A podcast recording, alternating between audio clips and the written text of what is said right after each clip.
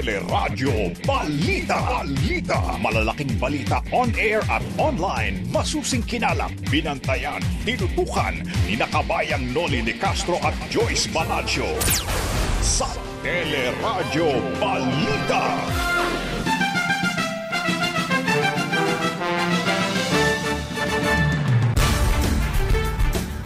Lalaking hinihinalang nagtimbre sa polis ng birthday party sugatan matapos kuyugi ng mga kapitbahay sa Paranaque. Pagkuha ng barangay permit ng mga resort na magdaraos ng mga pagtitipo ngayong may pandemya, iminungkahi ng Liga ng mga Barangay. Paglapag ng mga international flights sa Mactan Cebu International Airport, ipinalipat ni Pangulong Duterte sa NAIA para sa kaukulang quarantine procedures. Sumukong suspect sa vaccine slot per sale, pinalaya ng PNP dahil wala pang may sampang kaso. House and Lot Baka at Pangkabuhayan Showcase, paraffle ng mga lokal na pamahalaan para sa mga magpapabakuna. Lalaking may autism na napatay sa police operation sa Valenzuela, hindi ng agaw ng baril ayon sa lumantad na testigo. Impeachment complaint laban kay Supreme uh, Court Associate Justice Barbic Leonen, binasura ng House Committee on Justice.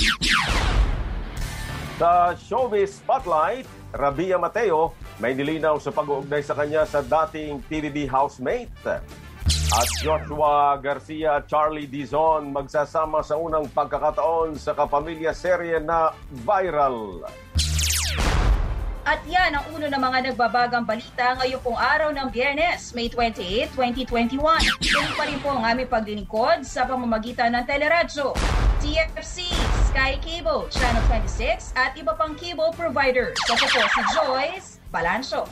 Napapakinggan din po ang Teleradyo sa ABS-CBN Radio Service app, sa ABS-CBN News app, at live streaming sa iWant TFC, news.abscbn.com at sa Facebook at YouTube channel ng ABS-CBN News.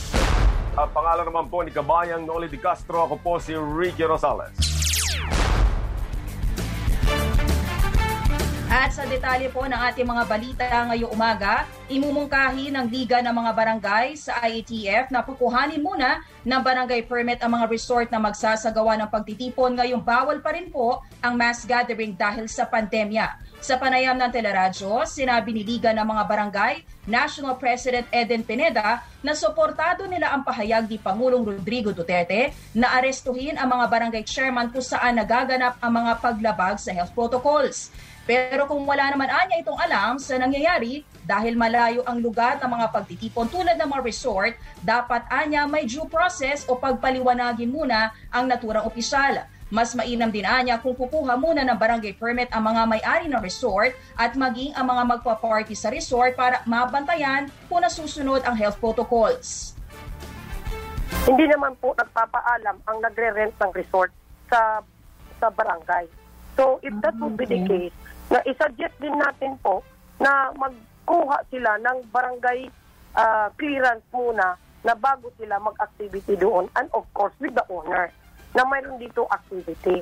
Sometimes po unaware, so dapat i-ano natin sa AATF na pag may, may ganyan, kailangan kumuha ng barangay permit para malaman din natin, maka-ano tayo, maka supervise. Kasi Bakit? inaalaw Hmm. naman doon ang 10% na na gatherings lang. Yan po si Eden Chua Pineda, ang National President ng Liga ng mga Barangay. Nilinaw naman ng DILG na may proseso hinggil sa utos ng pag-aresto sa mga opisyal ng barangay na magkakaroon ng mass gatherings. Sa panayam ng teleradyo, sinabi po ni DILG Secretary Eduardo Anyo na nakahanda ang mga pulis na hulihin ang mga lalabag sa protocols pero dadaan pa rin ito sa proseso. Binabalangkas na rin anya ng DILG at ng Department of Justice ang isang joint memorandum circular para linawin ang guidelines sa mga paglabag sa health protocols. Hindi ibig sabihin na automatic, no? Binibigyan natin ng pagkakataon si Kapitan na gawin ang lahat ng paukulang aksyon para matigil, ma-prevent, maiwasan yung mga super spreader event. Pero despite Oo. of that, nakita natin, walang Oo. ginagawa si Kapitan. Ay doon talaga papasok ang sinasabi ng Pangulo na arrestuhin mo na yan. Si DILG Secretary Eduardo Anyo. Samantala, sa Paranaque, sugatan ng isang lalaki matapos bubugin sa sariling bahay sa barangay San Dionisio. Nakuhanan pa ng CCTV ang pagsugod ng grupo sa bahay ng biktimang si Alfredo Valera. Sinasabing hinatak at kinuyog ang biktima ng mga sospek na miyembro ng isang pamilya. Ang pagsusumbong umano ng biktima sa pulis na isinasagawang children's party sa bahay ng mga sospek ang ugat ng pambubugbog. Nadiskubre rin po dati na may alitan ang dalawang pamilya hinggil sa akusasyon sa compound kung saan nagsampa ng reklamo ang pamilya Valera.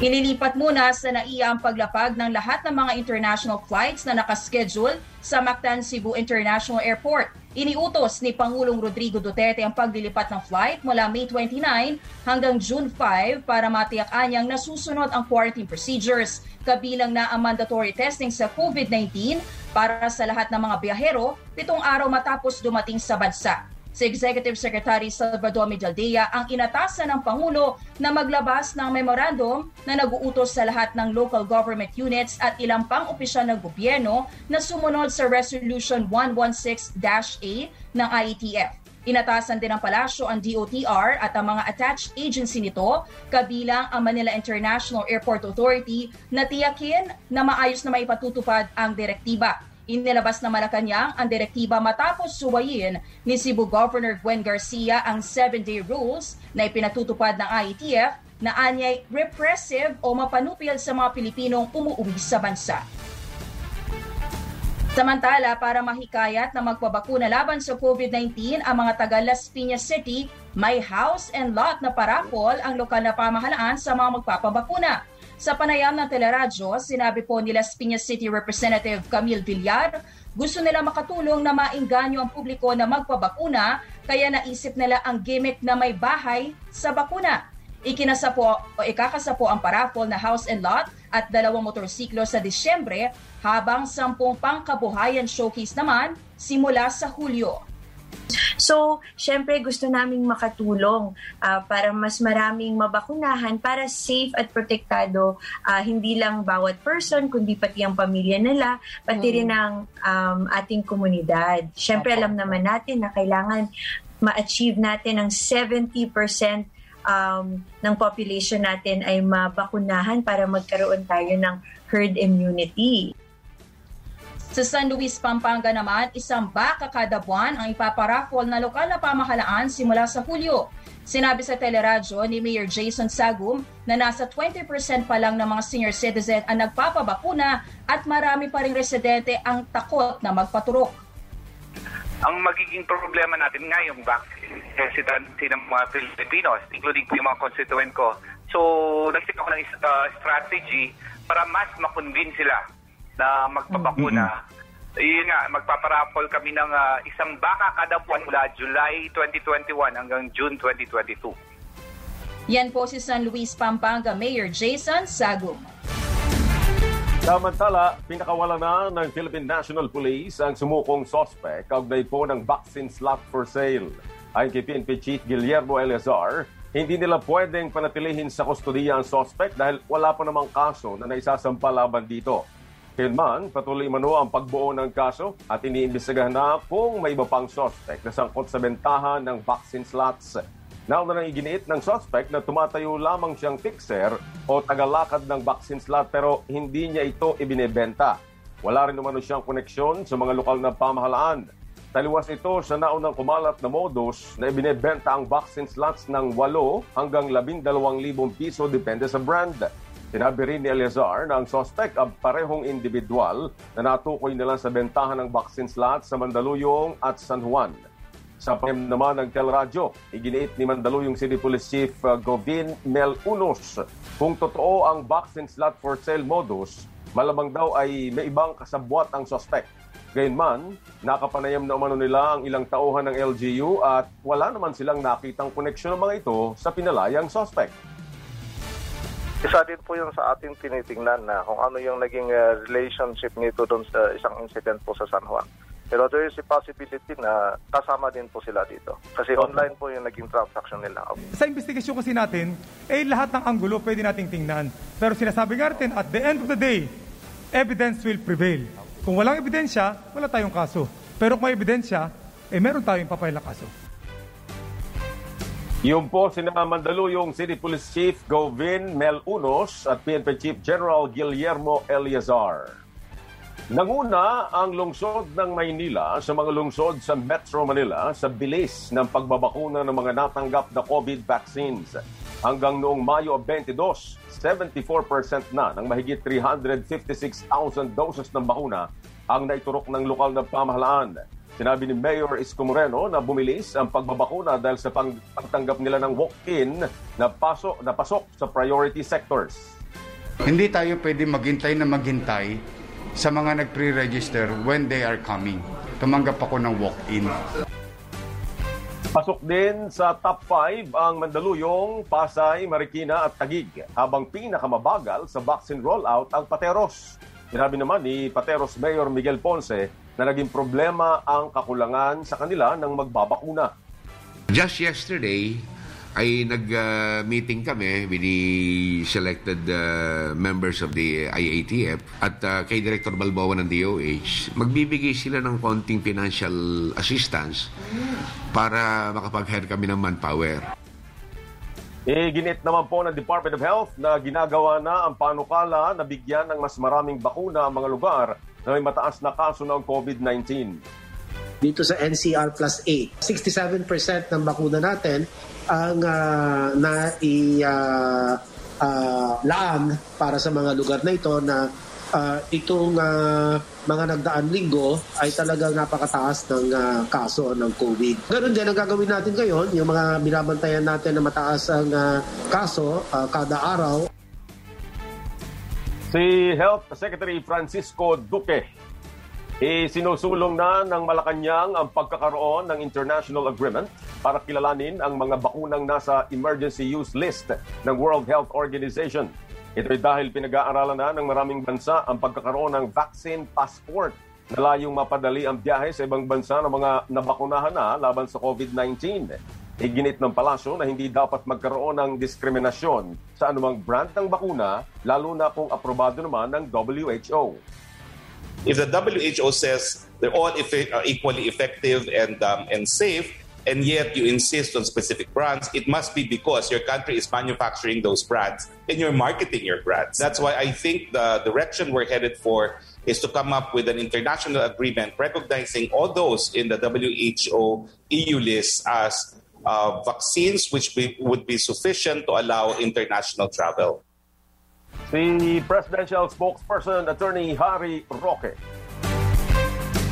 Umabot na po sa mahigit 1.2 million ang mga kaso ng COVID-19 sa ating bansa. Ito'y matapos madagdag ang nasa 6,483 na bagong kaso kahit anim na laboratorio ang nabigong magsumite ng datos. Sa nasabing bilang, 20,379 ang namatay habang mahigit 48,000 pa ang aktibong kaso. Samantala, inirekomenda ng Metro Manila Mayors na itaas ang kapasidad ng mga negosyo sa Hunyo. Sinabi ni MMDA Chairman Benhur Abalos, napayag din po ang mga alkalde na itaas sa 50% ang kapasidad ng mga simbahan mula sa 30%. Susuportahan po namin ang mga panukala ng uh, DTI at kamukha po ng dati, ang kanilang pananaw ay slowly but surely ang sa, sa negosyo po. More business activities, taasan ng capacity, pero dahan-dahan. Dahan-dahan. Yan po ang napag-usapan ng mga alkalde. Ayon naman sa Malacanang, pinag-aaralan na ng Interagency Task Force ang posibleng pagluluwag ng quarantine restrictions sa Metro Manila. Pero iginiit ni Health Secretary Francisco Duque na dapat balansehin ang kalusugan at pagbubukas ng ekonomiya.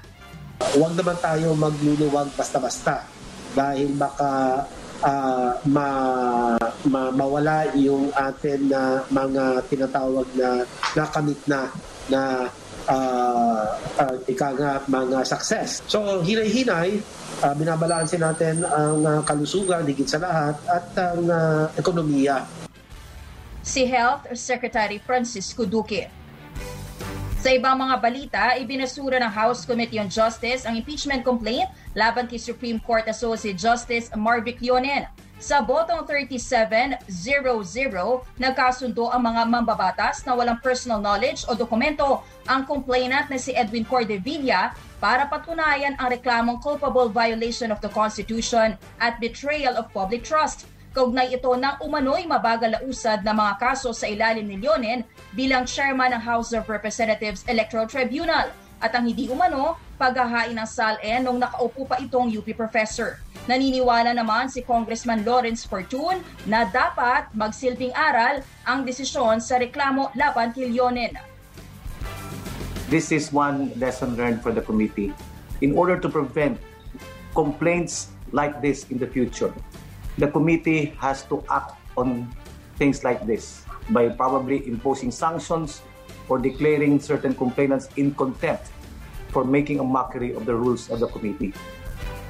Sa panayam ng teleradyo, naniniwala naman si House Minority Leader Bienvenido Abante Jr. na may halong politika ang reklamo. In every impeachment, there is always a political overtone. Pag yan, nilagay sa Kongreso yan, talagi may political overtone yan. Eh. Pero nakikita niyo po kanina na nagkasama-sama po at nag-unite ang matitinding mga leader ng minorya at ang matitinding mga leader ng majority. Ano po? Ah, halos andun halos andun lahat eh. At bumoto po lahat eh. Oo. Kahit yung hindi po talaga makasama doon sa Zoom kanina, eh talaga nag-manifest ng kanilang boto rito. At nakikita ko talagang walang ah, sino man ang ah, nagsabi na, oh, ituloy natin ito. Ako'y natutuwa doon sapagkat ako rin ah, bilang isang congressman na nag-observe lamang ng proceedings. Ano po, nakikita ko yung nangyayari, eh talagang Peter Rica, wala talagang ano eh, wala talagang pupuntahan tong impeachment na ito. Iginit naman po ni Leonen na patunay ang desisyon na walang basehan ang inihaing impeachment complaint. Samantala, malabo manong suportahan ng mga senador ang panukalang nagsusulong ng amyenda sa saligang batas tungkol sa economic provision ng saligang batas.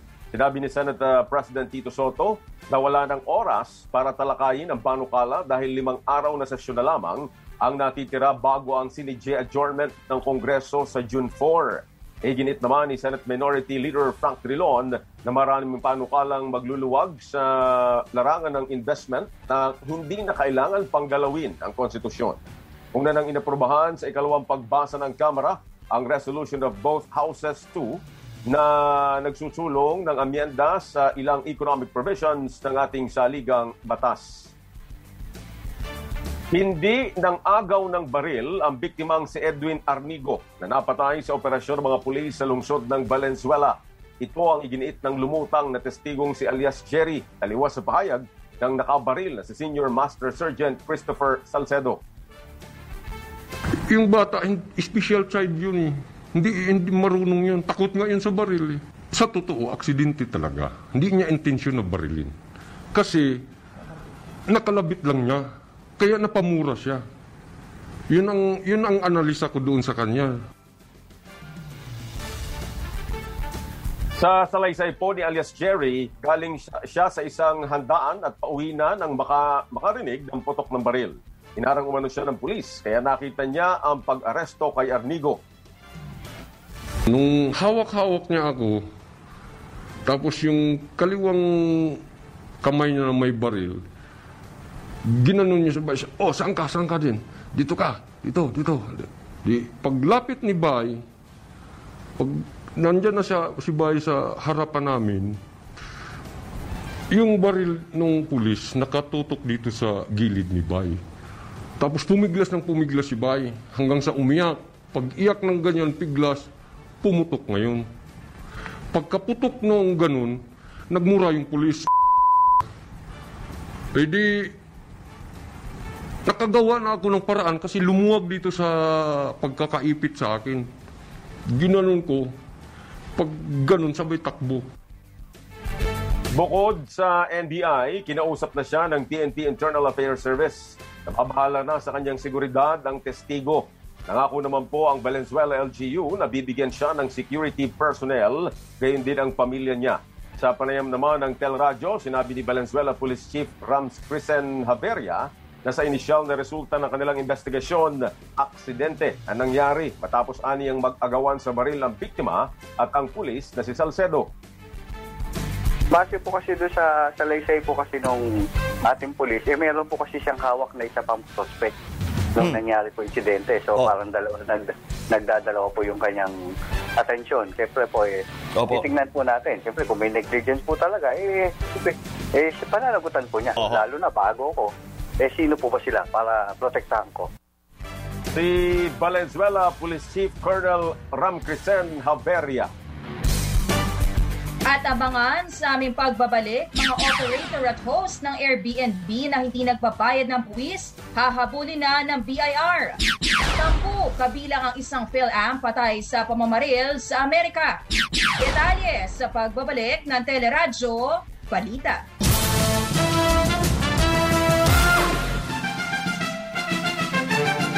Nagbabalik ang Teleradyo Balita sa oras na 7.27. Balita muna sa labas ng bansa, sampu ang patay kabilang ang isang Filipino-American sa panibagong pamamaril sa San Jose, California sa Amerika. Pinagbabaril na empleyado ng Valley Transport Authority ang siyam na kasamahan nito sa trabaho habang nasa rail yard. Namatay din ang gunman na si Sam Cassidy matapos magbaril sa sarili. Nakilala ang PhilAm na si Paul Mejia na halos sampung taon na nagtatrabaho sa Valley Transport Authority. Sa ibang mga balita, hahabulin na po ng Bureau of Internal Revenue o BIR ang mga host ng Airbnb na hindi nagbabayad ng buwis. Ayon kay Finance Secretary Carlos Dominguez, lahat ng operators at host ng Airbnb ay nagbabayad dapat ng buwis kaya susuriin ng BIR kung alin sa mga ito ang hindi sumusunod. 2020 nang paalalahanan ng BIR ang mga online business na magparehistro at magbayad ng buwis alinsunod sa regulasyong ipinatupad ni dating BIR Chief Kim Henares. Ayon po kay BIR Deputy Commissioner Marisa Cabreros, lahat ng property na nakalista sa Airbnb at iba pang katulad na platform ay sakop ng naturang paalala. Sa ngayon ay inaalam pa ng BIR ang mga datos kung ilan sa mga Airbnb operators ang hindi nakarehistro sa BIR. Nauna na pong sinabi ng BIR na mahirap bantayan ang Airbnb dahil hindi pa nito inoobliga ang mga host na kumuha ng business registration. Aabot sa 10 milyong pisong halaga ng luxury sports car ang nasabat ng Bureau of Customs sa Manila International Container Port. Ayon sa Customs, kabilang sa mga nakumpiska ay isang Porsche, isang Mercedes-Benz at dalawang Toyota MRS. Isinagawa ang operasyon matapos makatanggap ng impormasyon ng Customs tungkol sa shipment na idineklarang auto spare parts mula sa Japan. Itinago umano ang mga sasakyan sa ilalim ng mga damit na nakapangalan sa JLFDM Consumer Goods Trading. Inihanda na ang kasong paglabag sa Customs Modernization and Tariff Act laban sa mga nasa likod ng shipment. Lagpas isang milyon na ang bilang ng mga Pilipinong nakatanggap ng kumpletong doses ng bakuna laban sa COVID-19. Sa datos ng Department of Health, umabot na sa 1,029,261 ang naturukan ng dalawang doses ng bakuna hanggang nitong May 25. Katumbas po ito ng 1.47% ng target na 70 milyong Pinoy para magkaroon ng herd immunity.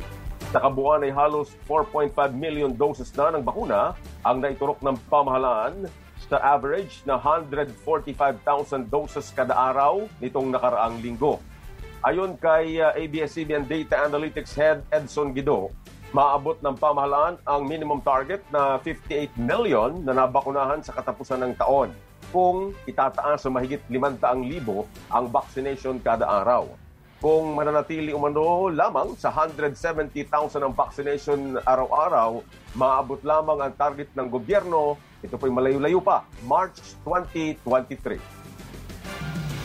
Nilinaw ng Department of Health na hindi kasama ang mga kabataan sa prioridad sa pagbabakuna. Kasunod po ito ng pahayag ni FDA Director General Eric Domingo na posibleng mabakunahan na ang mga nasa edad 12 hanggang 15 anyos gamit ang Pfizer vaccines.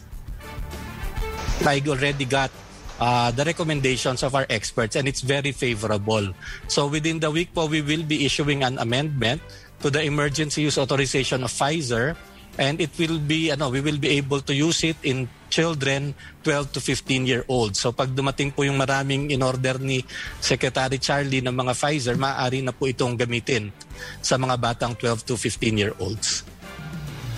Sinabi naman ni Health Secretary Francisco Duque na sa ngayon hindi pa maaring isama sa babakunahan ang mga kabataan lalo't hindi sila kabilang sa high-risk group. Dahil kulang pa ang bakuna at hindi naman sila kabilang doon sa tinatawag natin na high-risk group, hindi muna natin sila pwedeng isama sa ngayon. Yan po si DILG o si Health Secretary Francisco Duque. Samantala, makakausap naman natin sa programa ngayong umaga si Attorney Glenn Napuli, ang uh, officer in charge at general manager ng Mactan Cebu International Airport Authority. Magandang umaga po, Attorney Joyce Balancho Rosales sa Teleradyo Balita. Good morning, Attorney. Good morning po. Good morning sa lahat.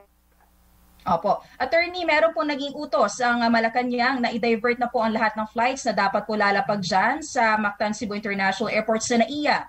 Uh, ano po masasabi niyo muna dito?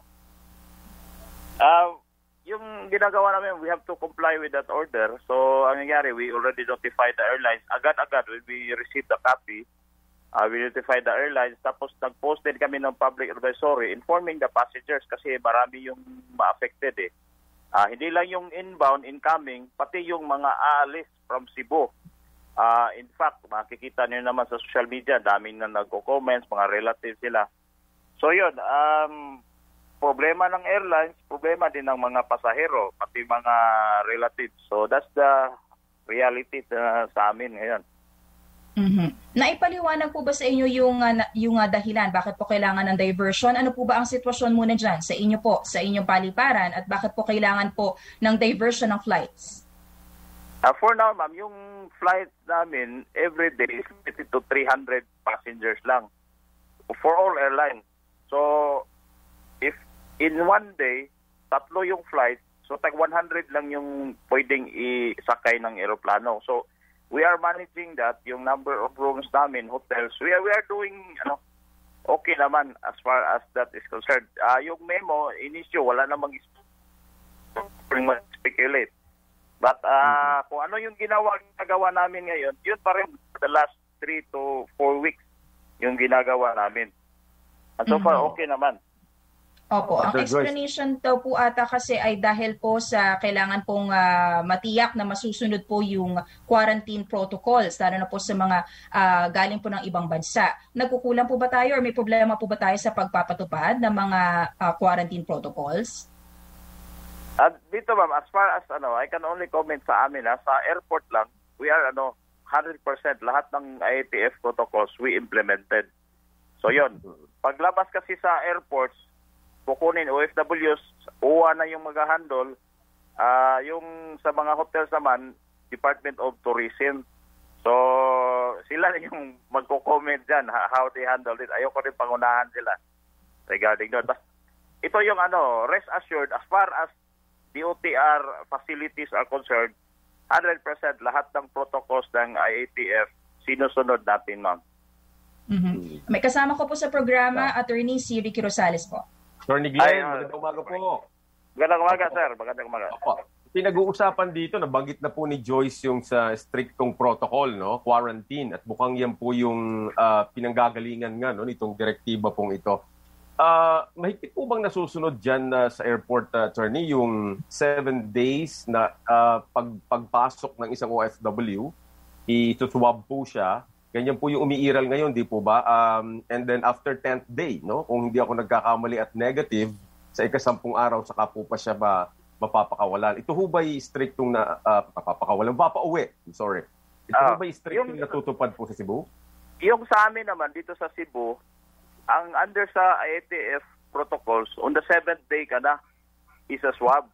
Bali, opo, pagdating opo. sa airport, ipaprocess ka, punta ka ng hotel, hintay ka 7 day, doon ka na yes. isa-swab. Tama, sa amin dito, pag, pagdating sa Cebu, isa-swab ka kaagad. Tapos, mm-hmm. on the 7th day, isa-swab ka pa ulit. so, yun yung ano. As to, sino yung may, may ano dyan, yung DOT yung makakasagot. Basta as far as airport is concerned, pagdating dito ng uh, mga international arriving passengers, isa-swab namin agad. Tapos the result is ibibigay ng DOH. DOH yung magsa-swab the day after. Mm, so so nangyayari po dalawang swabbing sa airport Oh, may- and then pag oh. pag sinend sila sa hotel. Yes, sir. Uh, ganun. Ah, yung seventh seventh day. And then and then ganun ganun pa din po ang ang ah, proseso no after ah, makasampung araw at negative yung yung swab doon sa hotel. Papaano po kung negative doon sa ah, airport? Ganun pa rin. Sinesend Hindi, niyo pa rin sa hotel. lalabas na yan eh. Pag kuha pa lang ng result, hindi pa yan sa madadala sa lab. So, quarantine pa talaga papunta. Pag alis nila sa hotel, ah, sa airport, kontrolado na sila ng OWA at saka DOT. So, Mm. as to how they implement the protocol, ah sila yung makakasagot yan. Ayokong pangunahan or Apo, ano yung sinasabi kasi hearsay din naman kung ako magsabi. Basta as far as the airport, tayo dito, swab paglapag, tapos Apo. dala sa hotel. Ah, ganun po, sir. So, so paano po ang mangyayari kung halimbawang na-divert po yung flight, no, yung pasahero sa NAIA, tapos uuwi po ng Cebu? Ah, ano po ang mangyayari ah, na proseso, attorney? So, yun sir, ah kausap namin yung mga airlines na ano din kagabi. Ah, problema din, they have to get ah, permission from their ano, from their head offices. Number one, kung pasahero ka going for Cebu or Mindanao, eh comfortable ka na nasa Cebu ka sana lalapag, marami kang gamit. Eh o- pal- ano lang, surprise ka na Manila pala. Ang question dyan, tutuloy ba ba sa flight o magka-cancel? So, isa yan sa titingnan ng airline. Baka instead of diverting, ka-cancel na lang nila. Isa yan. I'm not saying na ganon. Now, the next is, yung outbound nila, for example, ah, Qatar to Cebu sana. May mga pasahero yan, Cebu to Qatar eh. So ano mangyayari? So now, they are asking kagabi, sabi, pwede ba yung plane namin, aircraft namin, ah alis pag pagdating sa Manila, unload, tapos lilipad sila for Cebu, kukunin yung passengers. Kausap, kausap ko si Sir Edmond Real, sinabi ko rin sa kanya na isang possibility yon. So sabi namin, okay yon, okay yun. Kasi yung pinagbabawal is inbound na may dalang mga passengers. In fact, cargo flight allowed sa atin, international. So, yun yung reality. As for now, wala pang ano yung airlines kasi they will have to seek advice from their directives from their head offices. So, lahat ng options tinitingnan nila para ano. But rest assured, sinabi namin kaagad, you have to inform your passengers, pati yung mga passengers, in-announce na namin sa social media na call, yung, may mga numbers. If you have seen the public advisory namin, mayroong mga numbers doon, pila siguro ko, yung hotlines talaga ninyo ha, will be totoong hotlines, may sasagot dyan. Sabi ng mga airlines, yes, totoo, ah, totoo naman, may sasagot 24-7.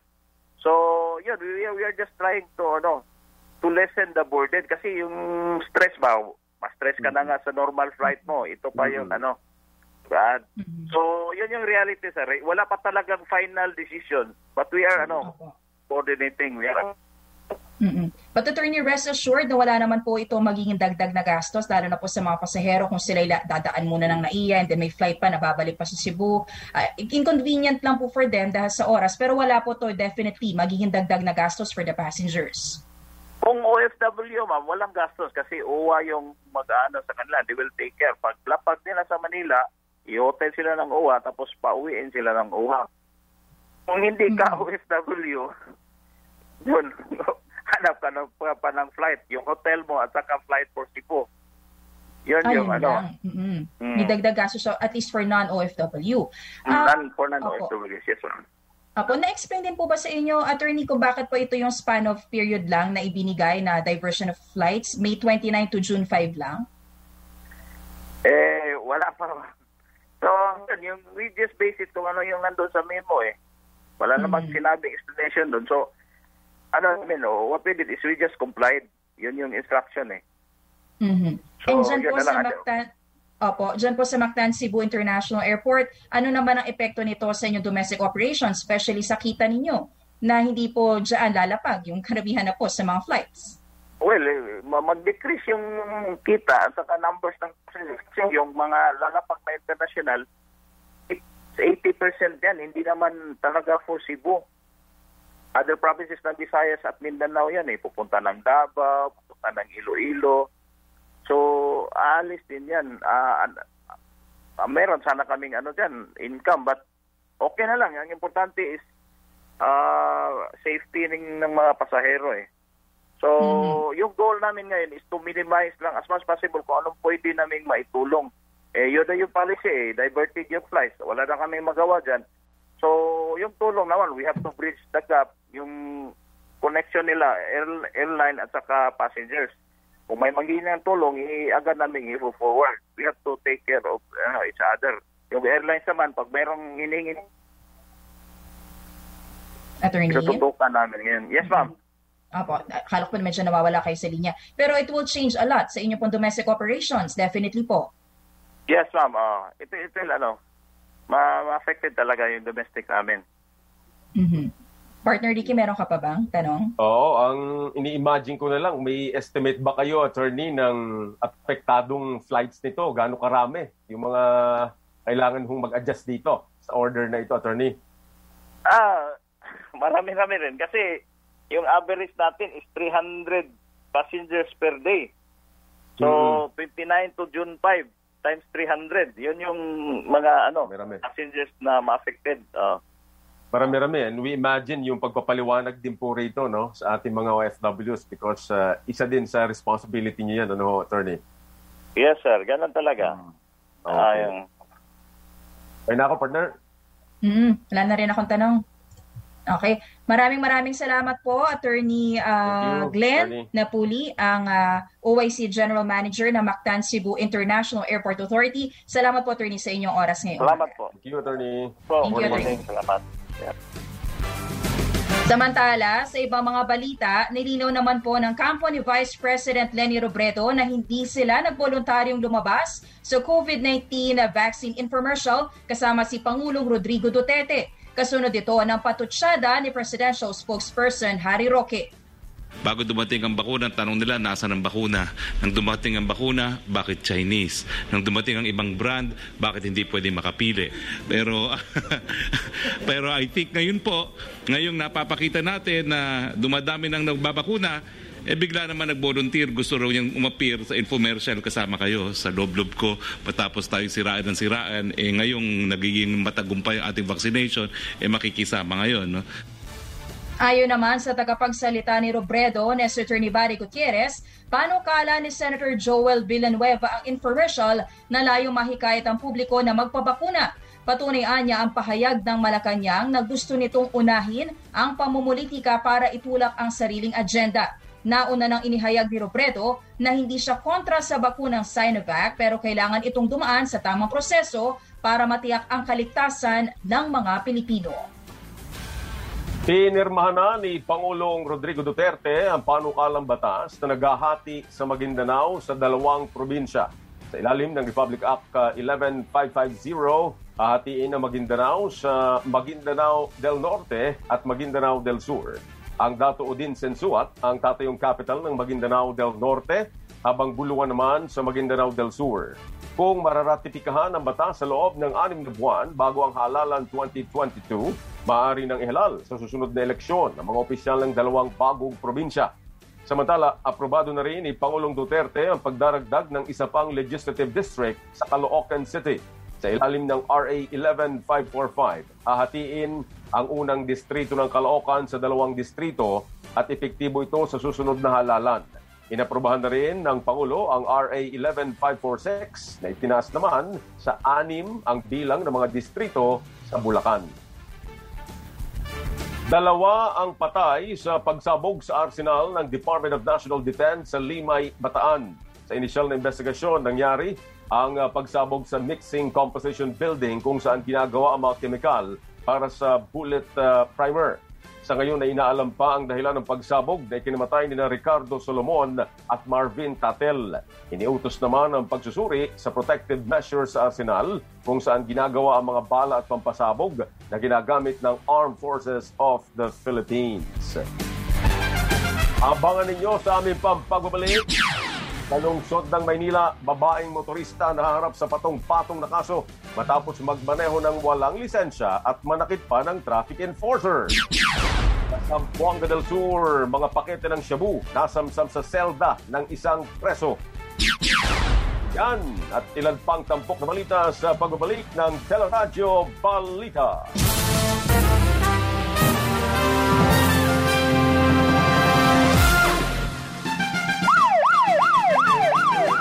Nagbabalik ang Teleradyo Balita sa oras na 7.51 ngayong umaga sa Maynila. Kasong direct assault at resistance and disobedience to a person in authority ang kinakaharap ng isang babaeng motorista dahil sa paglabag sa batas trapiko at pananakit ng traffic enforcer sa Malate. Unang pinara ng traffic enforcer ang SUV ng suspect dahil beating the red light. Pero sa halip na huminto, humarurot ang sasakyan kaya ito hinabol ng traffic enforcer hanggang uh, sa abutan sa Osmeña Highway. Nang hingin ang lisensya, tumanggi ang babae kaya sinabihang sumunod na lang ito sa impounding area. Pero hindi ito sumunod at pinagsusuntok pa ang traffic enforcer. Siyempo namang napadaan ang isang police mobile kaya napasunod din ang suspect. Sa Isabela naman, patay ang isang estudyante matapos pagbabarilin ng riding in tandem sa Kabagan. Nagpapa-photocopy sana ng death certificate ang kaanak ng biktimang si Anthony Kamagay ng pagbabarilin ng dalawang suspect na sakay ng motorsiklo. Sinasabing hindi ito ang unang beses na pinagtangkaan ang buhay ng biktima dahil dahil na rin po uh, nakatakas na rin ito noon sa isang ambush. Pagkalulong sa online sabong ang itinuturong dahilan kaya hinold up ng Police uh, Quezon City ang isang courier service outlet sa Bulacan. Inampahanan ng kasong robbery at illegal possession of explosives si Corporal Moises Yango na nakatalaga sa District Mobile Force Battalion ng QCPD. Na-recover sa kanya ang 5,000 pisong tinangay sa courier service outlet. Gayun din ang baril at granada na ginamit umano sa krimen. Aminado naman ng suspect na nagsusugal at problemado siya sa pera. Na-scam ka? Ako ng pyramid ko. Ikaw ba yung nagsusugal? Hindi sir, hindi ko. Ano na? Madalang na lang sir. Sa isang pahayag ay tiniyak naman po ng Quezon City Police District na matatanggal sa serbisyo si Corporal Iango. Ilang pakete naman ng shabu ang nakumpiska sa loob ng Zamboanga del Sur Provincial Jail. Sa isinagawang Greyhound Operation, nakuha sa presong si Danilo Martinito ang 80 gramo ng iligal na droga na nagkakahalaga ng 544,000 pesos. Iniimbestigahan na kung paanong naipuslit sa loob ng kulungan ang iligal na droga. Sa aming pagbabalik, Showbiz Spotlight mula kay Geniel Krishnan.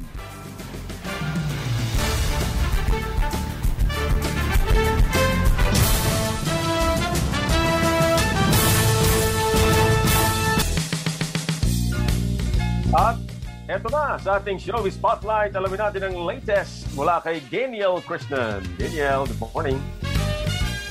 Good morning sa inyo, Ricky at Joy. Sa ating show with Spotlight, nilinaw ni Miss Universe Philippines Rabia Mateo na magkaibigan lang sila ng ex-PBB housemate na si Andre Brule.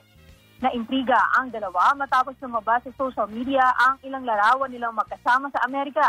Nauna pa rito, binura rin ng, sus- or, binura ng boyfriend ni Rabia na si Neil Salvacion ang kanilang photo sa Instagram. Pero nag-post ulit si Rabia ng larawan nila ni Andre na may hashtag na friends, no malice, workmates, at I am not available. Nag-comment din si Rabia sa bagong post ng boyfriend sa Instagram at pinafollow pa nila ang isa't isa. Muli namang ibinahagi ni Rabia ang mga plano niyang gawin pagbalik sa Pilipinas. I and Sir Jonas Gafford, we already talked to some of the media management, and I might have a teleserye before the year ends, hopefully. Samantala, sumabak agad sa lock-in taping ang cast ng bagong ABS-CBN series na Viral. Kabilang dito, sina Joshua Garcia at Charlie Dizon na unang beses magsasama sa isang proyekto. Actually, ako po kinakabahan talaga ako, pero... Excited yan. excited din naman. Excited talaga ako, of course. Pero sobrang kinakabahan din po ako dahil alam ko naman na magaling na artista talaga si Joshua. Excited lang talaga ako na uh, makatrabaho ang lahat, especially Charlie. Isa lang kami na iniisip lahat. And that's good. I just love acting. I love my work. And uh, kahit anong iba to sa akin na magandang kwento gagawin at gagawin nila. Makakasama rin sila, sina, nila Joshua, Charlie Dizon, sina Jake Cuenca, Nico Raval, Dimpos Romana, Jameson Blake, Marcus Patterson, Adrian Mendoza, Karina Bautista at iba pa. Napapanahon naman no ang tema at mensahe ng serye lalo na sa mga gumagamit ng social media. Ako, ang inyong morning patroller, Jano Krishnan. Balik sa inyo, Ricky at Joy. Maraming salamat, Daniel Krishnan, at happy weekend sa'yo. At yan po mga nagbabagang balitang itinampok sa Teleradyo Balita ngayon pong Biyernes, May 28, 2021. Ako po si Joyce Balancho. Thank you, Joyce. At muli po, sa pangalan ng nag-iisang kabayang Noli Di Castro, si Ricky Rosales. Ang po ninyo, tutok lamang kayo dahil susunod na programang Kabayan.